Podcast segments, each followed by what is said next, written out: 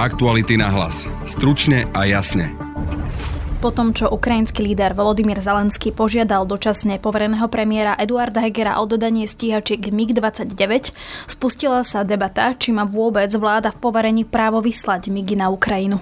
Podľa Smeru SD nie, preto k tomu zvolali aj mimoriadnu schôdzu. Budete počuť Roberta Fica. Tvrdíme jednoznačne, že právoci nemá. Na názor sme sa pýtali aj viacerých poslancov. Napríklad podľa Juraja Šeligu na to existuje riešenie. A teda tá legitimita by bola absolútne potvrdená jasným stanoviskom parlamentu. Budete počuť aj nezradeného poslanca Tomáša Valáška. Alebo bude musieť rozhodnúť ústavný súd. No a na to, či má vláda v poverení právo vyslať MIGy na Ukrajinu, sme sa pýtali aj ústavných právnikov. Budete počuť Kamila Baraníka. My sme mali podľa môjho názoru skôr hovoriť o tom, aké sú argumenty, alebo čo svedčí v prospech alebo v neprospech, ale v konečnom dôsledku to vlastne musí rozhodnúť ten orgán.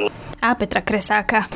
Ja mám pocit, že by som sa skôr klonil, alebo kloním sa k tomu, že uh, vlastne odpredaj alebo darovanie migov, ktoré uh, nepoužíva Československá armáda, nepatrí medzi zásadné otázky zahraničnej politiky. V druhej téme podcastu sa pozrieme na kauzu českého exposlanca Dominika Ferryho, ktorý je obžalovaný zo znásilnenia a hrozí mu 10-ročné väzenie. Dnes sa postavil po prvý raz pred súd. V podcaste budete počuť novinárov, ktorí kauzu otvorili, a to Apolenu Rýchlikovú a Jakuba Zelenku. Momentálně teda se opírá o případy, kdy se jedná o jeden dokonce případ eh, znásilnění nezletilé osoby, které měl Dominik Ferry eh, podat do pití nějaké omamné látky a následně ji znásilnit. Práve počúvate podcast Aktuality na hlas, ktorý pripravili Denisa Žilová a Denisa Hopková. Je to tu. Je tu Sky Showtime. Úplne nová streamovacia služba. Najväčšie trháky. Exkluzívne seriály. Od slávnych filmových štúdí. Je tu Sky Showtime. Zaregistrujte sa a získajte polovičnú cenu navždy. Aktuality na hlas. Stručne a jasne. Ukrajinský prezident Volodymyr Zelenský minulý týždeň požiadal dočasne povereného premiéra Eduarda Hegera o dodanie stíhačiek MiG-29. Eduard Heger na to reagoval, že Slovensko urobí maximum, aby tejto požiadavke vyhovelo. And I address my message to address my message to Prime Minister to help us in this case. I really believe that it can be so. Thank you very much for your words of appreciation. You are not just our neighbor, but you also our friend, and uh, it is in our interest. It is in the interest of Slovak, but also European security to help you. So, so we will we will take this uh, uh, take this request and take this uh, what you asked, and uh, we'll work on it. Opozičný smer SD na čele s Robertom Ficom preto k odovzdaniu našich migov inicioval mimoriadnu schôdzu. Odvolaná vláda totiž podľa smeru nemá právo moc rozhodovať o zásadných otázkach vnútornej a zahraničnej politiky. Mimoriadnú parlamentnú schôdzu však poslanci dnes neotvorili. Pokračuje Robert Fico. Chcem povedať, že na tieto schôdzi nejdeme rokovať o tom, či niečo poslať alebo neposlať.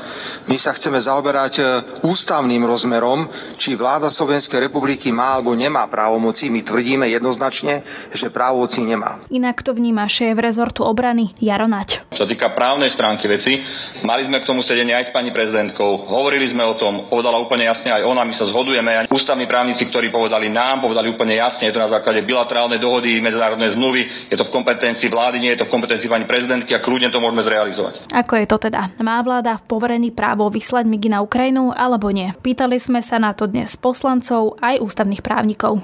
Podľa Juraja Šeligu by situáciu mohol vyriešiť parlament. Tak by malo byť k tomu jasné stanovisko Národnej rady Slovenskej republiky, ktorý je jediný ústavodárny a zákonodárny orgán a teda tá legitimita by bola absolútne potvrdená jasným stanoviskom parlamentu a nemuselo by sa tu potom diskutovať o tom, čo vláda môže, nemôže, či to je zásadná otázka zahraničnej politiky alebo nie je to takáto otázka, že takéto stanovisko by to celé vyriešilo. Ak by som to povedal laicky, da, ak budeme darovať MIGy Ukrajincom, tak to urobme po dohode s našimi partnermi a po stanovisku Národnej rady Slovenskej republiky. Nemohlo by sa stať, že keby to niekto podal na ústavný súd, že by napríklad ústavný súd dodatočne povedal, že to bolo v rozpore s ústavou, že či stačí na to uznesenie parlamentu. Národná rada je najvyšší zákonodárny a ústavodárny orgán a môže rozhodovať o veciach, ktoré má upravené v ústave. A otázka zahraničnej politiky, ak to môžem povedať takto, aj bezpečnostnej politiky, samozrejme patrí do kompetencií Národnej rady.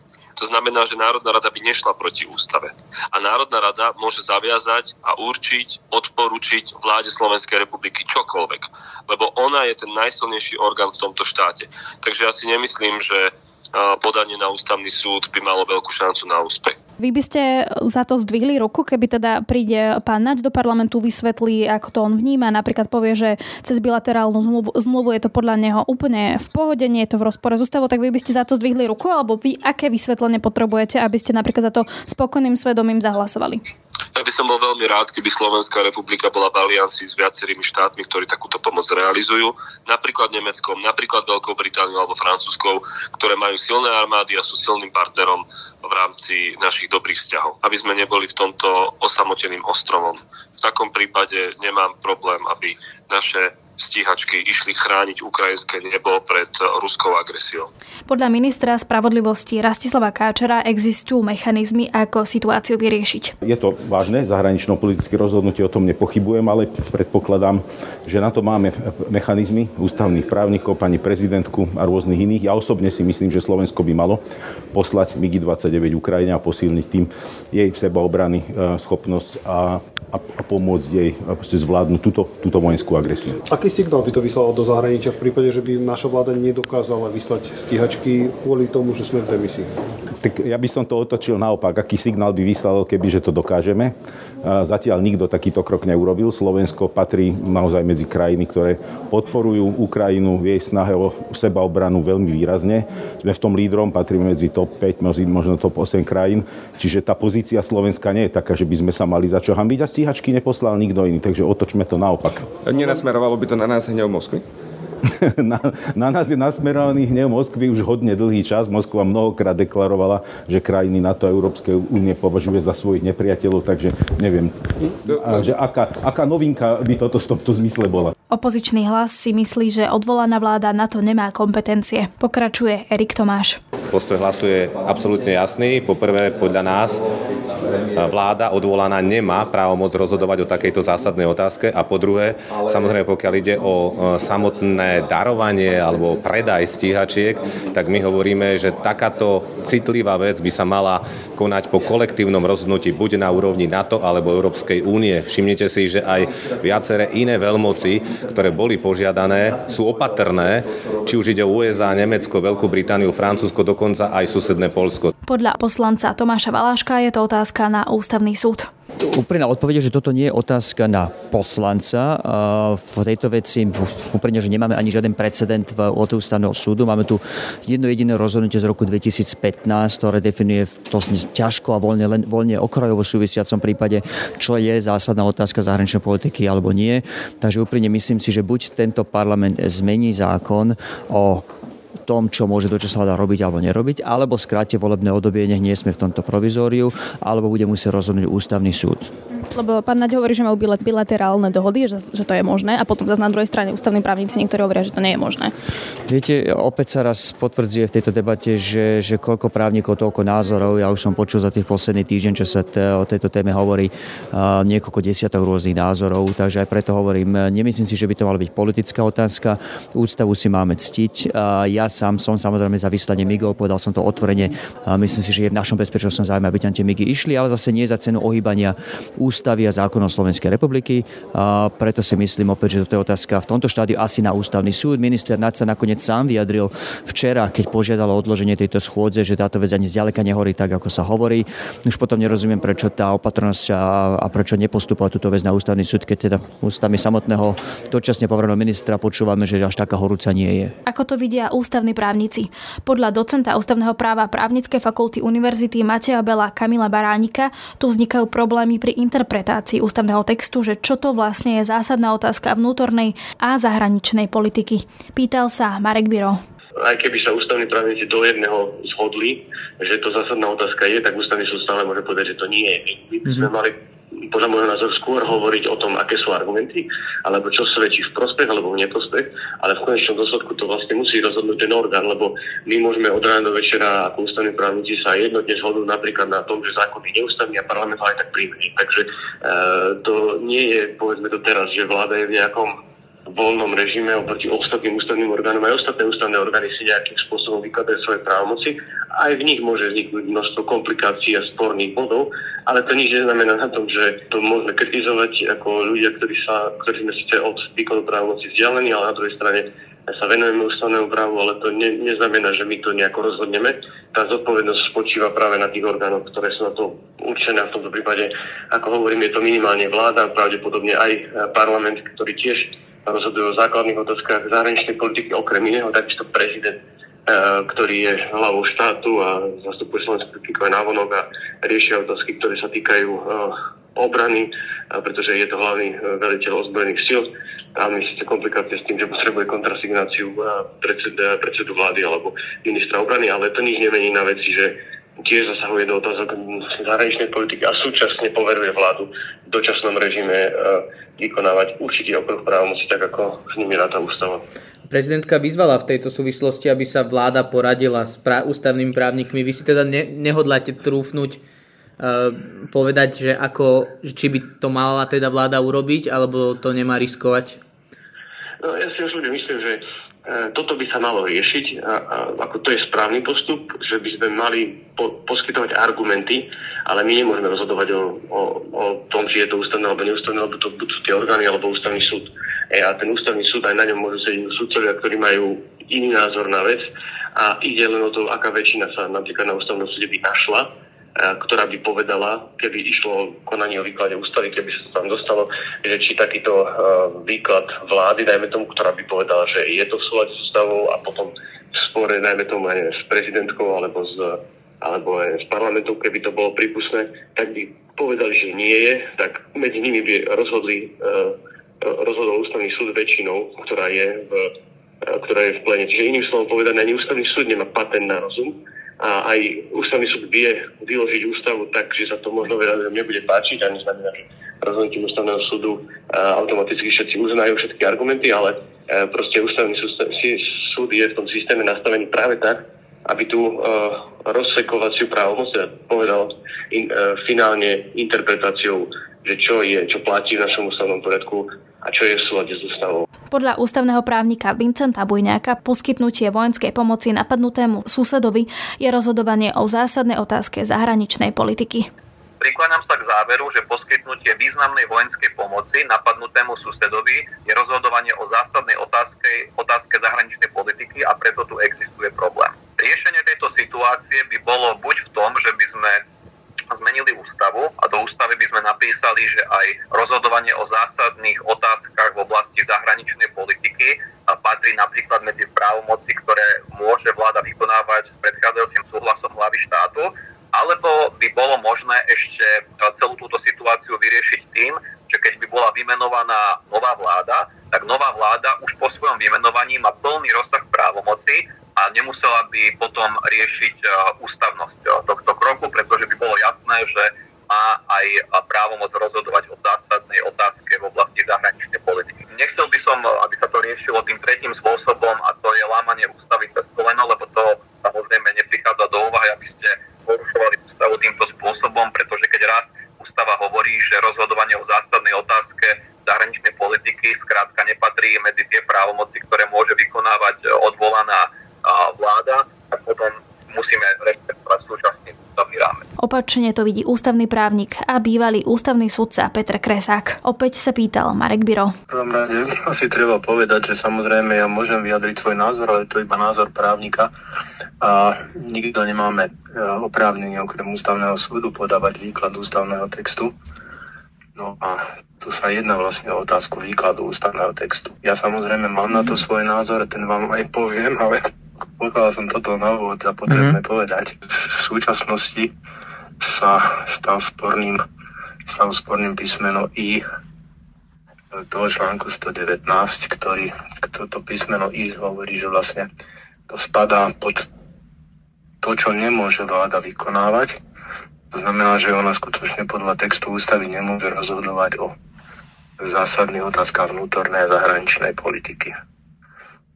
Samozrejme teraz môže nastať diskusia, asi aj nastála už, čo sú zásadné otázky zahraničnej politiky. Mm-hmm. No, ako som už naznačil, v podstate tá vec by mohla skončiť na ústavnom súde, ktorý je oprávnený v prípade, ak je vec sporná, čiže ak vznikol spor medzi nejakými ústrednými orgánmi, dať výklad. Čiže on by mohol oficiálne a záväzne povedať, čo asi môže patriť medzi zásadné otázky zahraničnej politiky a čo tam nepatrí. No a ak sa pýtate mňa na môj názor, tak ja mám pocit, že by som sa skôr klonil, alebo kloním sa k tomu, že uh, vlastne odpredaj alebo darovanie migov, ktoré uh, nepoužíva Československá armáda, nepatrí medzi zásadné otázky zahraničnej politiky, pretože v mojom chápaní medzi zásadné otázky patrí napríklad smerovanie Slovenskej republiky, spolupráca, budovanie nových spoluprác alebo ukončenie trvalej existujúcej spolupráce v oblasti zahraničnej politiky. Toto, čo ako som aj počul, je vlastne iba možná, hovorím možná, lebo však ešte nedošlo k tomu rozhodnutiu, ale iba možná realizácia dohody, ktorá existuje, na základe ktorej sa už isté zbraňové systémy do Ukrajiny dostali zo Slovenskej republiky. Uh-huh. Čiže, čiže podľa môjho vnímania to nemení zahraničnú politiku. Není to, není to zásadná otázka, ktorá by vstúpala do zahraničnej politiky Slovenskej republiky. Hoci sa v súčasnosti názory líšia, Eduard Heger potvrdil, že skôr, než sa o migoch rozhodne, poradí sa s odborníkmi a podľa ich stanovisk bude vláda postupovať a konať. Aktuality na hlas. Stručne a jasne. 5 rokov od vraždy Jána Kuciaka vydala redakcia Aktuality.sk mimoriadnu knižnú publikáciu Kuciak, reportáže 2015 až 2023. Výber najzásadnejších článkov investigatívneho novinára doplňajú zistenia vyšetrovateľov a rozhodnutia súdov. Knihu Kuciak predstavíme v pondelok 20. februára o 18. hodine v Starej tržnici v Bratislave. Odporúčame vám rezervovať si miesto vopred na webe Aktuality.sk. Aktuality na hlas. Stručne a jasne.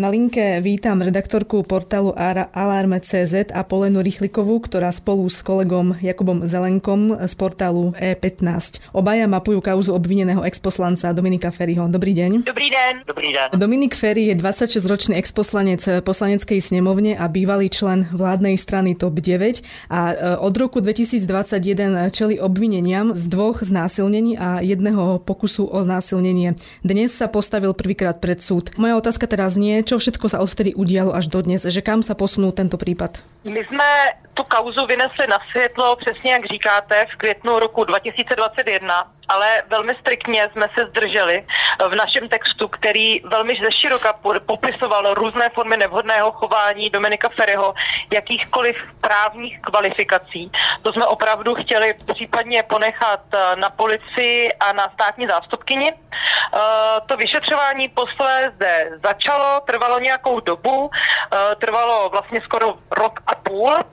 Eh, došlo k němu k velmi širokému dotazování, ohledávání různých skutečností a eh, skončilo to tedy tak, že koncem minulého roku byl Dominik Ferry obžalovaný z dvou znásilnění a jednoho pokusu o něj. Aké dôkazy svedčia proti němu? Policie nejčastěji pracuje s výpověďma a pak dalšíma svědkama. Často se odkazuje na lidi, kterým se poprvé ty oběti svěřily. Jsou tam i uh, eh, SMS komunikace mezi Dominikem Ferrym a některýma těma poškozenými zranenýma ženama. Policie dále se snažila spolu se státní zástupkyní rekonstruovat nějaký profil, jak on vlastně uh, se chová k ženám a ke svému okolí proto je tam i těch zbylých pět případů nějakým způsobem zmíněno a zahrnuto. A i když bylo odložený, protože to ukazuje nějaký jako jeho celkový profil. Já bych na tomto místě ještě dodala, že právě na začátku se řešilo uh, asi osm případů, posléze pět z nich policie uh, odložila, tedy devět, pardon, devět případů, uh, pět z nich policie odložila a to proto, že vlastně ne, ne, že by policie tvrdila, že se ty věci nestaly, což je teďka věc, kterou operuje Dominik Ferry, ale je to, uh, je to vlastně mnohem složitější. Státní zástupkyně se i těchto pět případů ponechala, aby upozorňovala skrz mě na širší problematiku Ferryho chování. Momentálně teda se opírá o případy, kdy se jedná o jeden dokonce případ eh, znásilnění nezletělé osoby, které měl Dominik Ferry eh, podat do pití nějaké omamné látky a následně ji znásilnit. Potom o případ ženy, kterou sexuálně měl napadnout v poslanecké sněmovně a následně o další případ znásilnění, který se měl udehrát u něj doma na bytě. Súdne pojednávanie je vlastne od nejakej 11. prerušené, teda verejnosť je vylúčená zo súdnej siene. Vieme povedať, e, akí svetkovia tam vypovedajú v tomto čase, keď je to pojednávanie neverejné? Ne, ne, e, veřejnost ani novináři v tuto chvíli nemůžou být u toho výslechu těch žen čistě kvůli tomu, aby byly ochráněny, aby, protože oni budou zveřejňovat intimní detaily, bolestivé zkušenosti, které zažili. A na rozdíl od Dominika s jeho nech, vlastně jejich advokátka i státní zástupkyně nechtějí, aby byly vystavovány téhle věci veřejně. Dominik Ferry od začátku trval na tom, aby všechno probíhalo veřejně. Ako sa brání Dominik Ferry? Tak on používá celou škálu obrany. Vlastně asi to nejzajímavější bylo, že hned ráno, krátce poté, co přišel uh, před novináře a novinářky, tak zveřejnil hned dvě jména žen z těch odložených případů a nasknul je z toho, že veřejnil haly. Uh, to je velmi nestandardní situace. Momentálně ta, třeba diskuze na českém Twitteru je vůči tomuto kroku velmi kritická. On samozřejmě mohl třeba podat trestní oznámení za možné křivé svědectví, to však neudělal a operuje s termínem, že to ženy lhali, což ani policie, ani státní zastupitelství ale netvrdí. A dále vlastně tvrdí, že ta kauza je víceméně mediálního charakteru, že to rozpoutala média, že ty ženy se na tom chtějí nějak přeživit a uh, opřel se také do problematiky jejich duševního zdraví a uh, psychologického profilu, kdy vlastně se snažil její výpovědi z nedůvěry hodnit nějakým odkazem na to, to, eh, že jsou to třeba pacientky psychologie nebo že mají terapeutky. Ono um, o jeho nevhodnom správaní sa rozprávalo už aj roky predtým. Prečo sa to ale až v tom 2016, teda 2021 odhalilo? Média sa opakovaně snažili tyhle ty informace ověřit. Konkrétně zkoumali několik koby případů, ale nedostali od těch žen autorizaci pro to, aby ty příběhy zveřejnili. Eh, já s Apolenou jsme se snažili jít trochu jinou cestou a po vzoru amerických médiích jsme zkoušeli zrekonstruovat jeho profil a to, jak se k ženám chová. Eh, postupně, jak se nabírali další a další zdroje, tak eh, vlastně se odhalovalo to, jak přistupoval k ženám a kromě desítek, nechci říct jakoby menších, ale případů charakterů, který uh, byly nevhodné, se objevily i případy, které mohly mít tu trestně právní rovinu, takže jakmile vyšel ten text, tak se tím začala zabývat policie, protože si to policie vyhodnotila jako případ, kterým by se měla věnovat. A devět žen nakonec vypovídalo. Ferry má fanúšikov a podporovateľov, teda mal fanúšikov, možno aj teraz má fanúšikov a podporovateľov najmä medzi mladými ľuďmi. Ako možno oni reagovali na ty obvinění? To se dá těžko určit, nicméně Dominik Ferry patřil mezi tři nejsledovanější české profily na Instagramu. Eh, měl více než milion sledujících účtů. Momentálně ten počet eh, výrazně za, ty, za ten poslední rok a půl klesl. TOP 09 ho tehdy situovala do role politika pro mladé, měl opravdu velkou platformu, objížděl střední školy, i tam se mimochodem dopouštěl velmi nevhodného chování a eh, sexistických poznámek na dívky těchto výpovědí jsou opravdu desítky, byla to vlastně tak takřka každodenní rutina jeho. Řada lidí asi vnímala ten jeho případ jako velké zklamání, ale moc se tomu, myslím, média nevěnovala. Spíš to bylo bráno jako případ někoho velmi vlivného. On byl opravdu vlivný politik v nějakém slova smyslu, spíš influencer než politik. A, a tak se na to vlastně bylo, tak na to bylo nahlíženo. Možno taká ještě posledná otázka, trošku subjektivnější. Ako na vás působil Dominik Ferry dnes, keď ste ho viděli? Já si nejsem jistá, jestli je tohle v gesci hodnocení novinářů.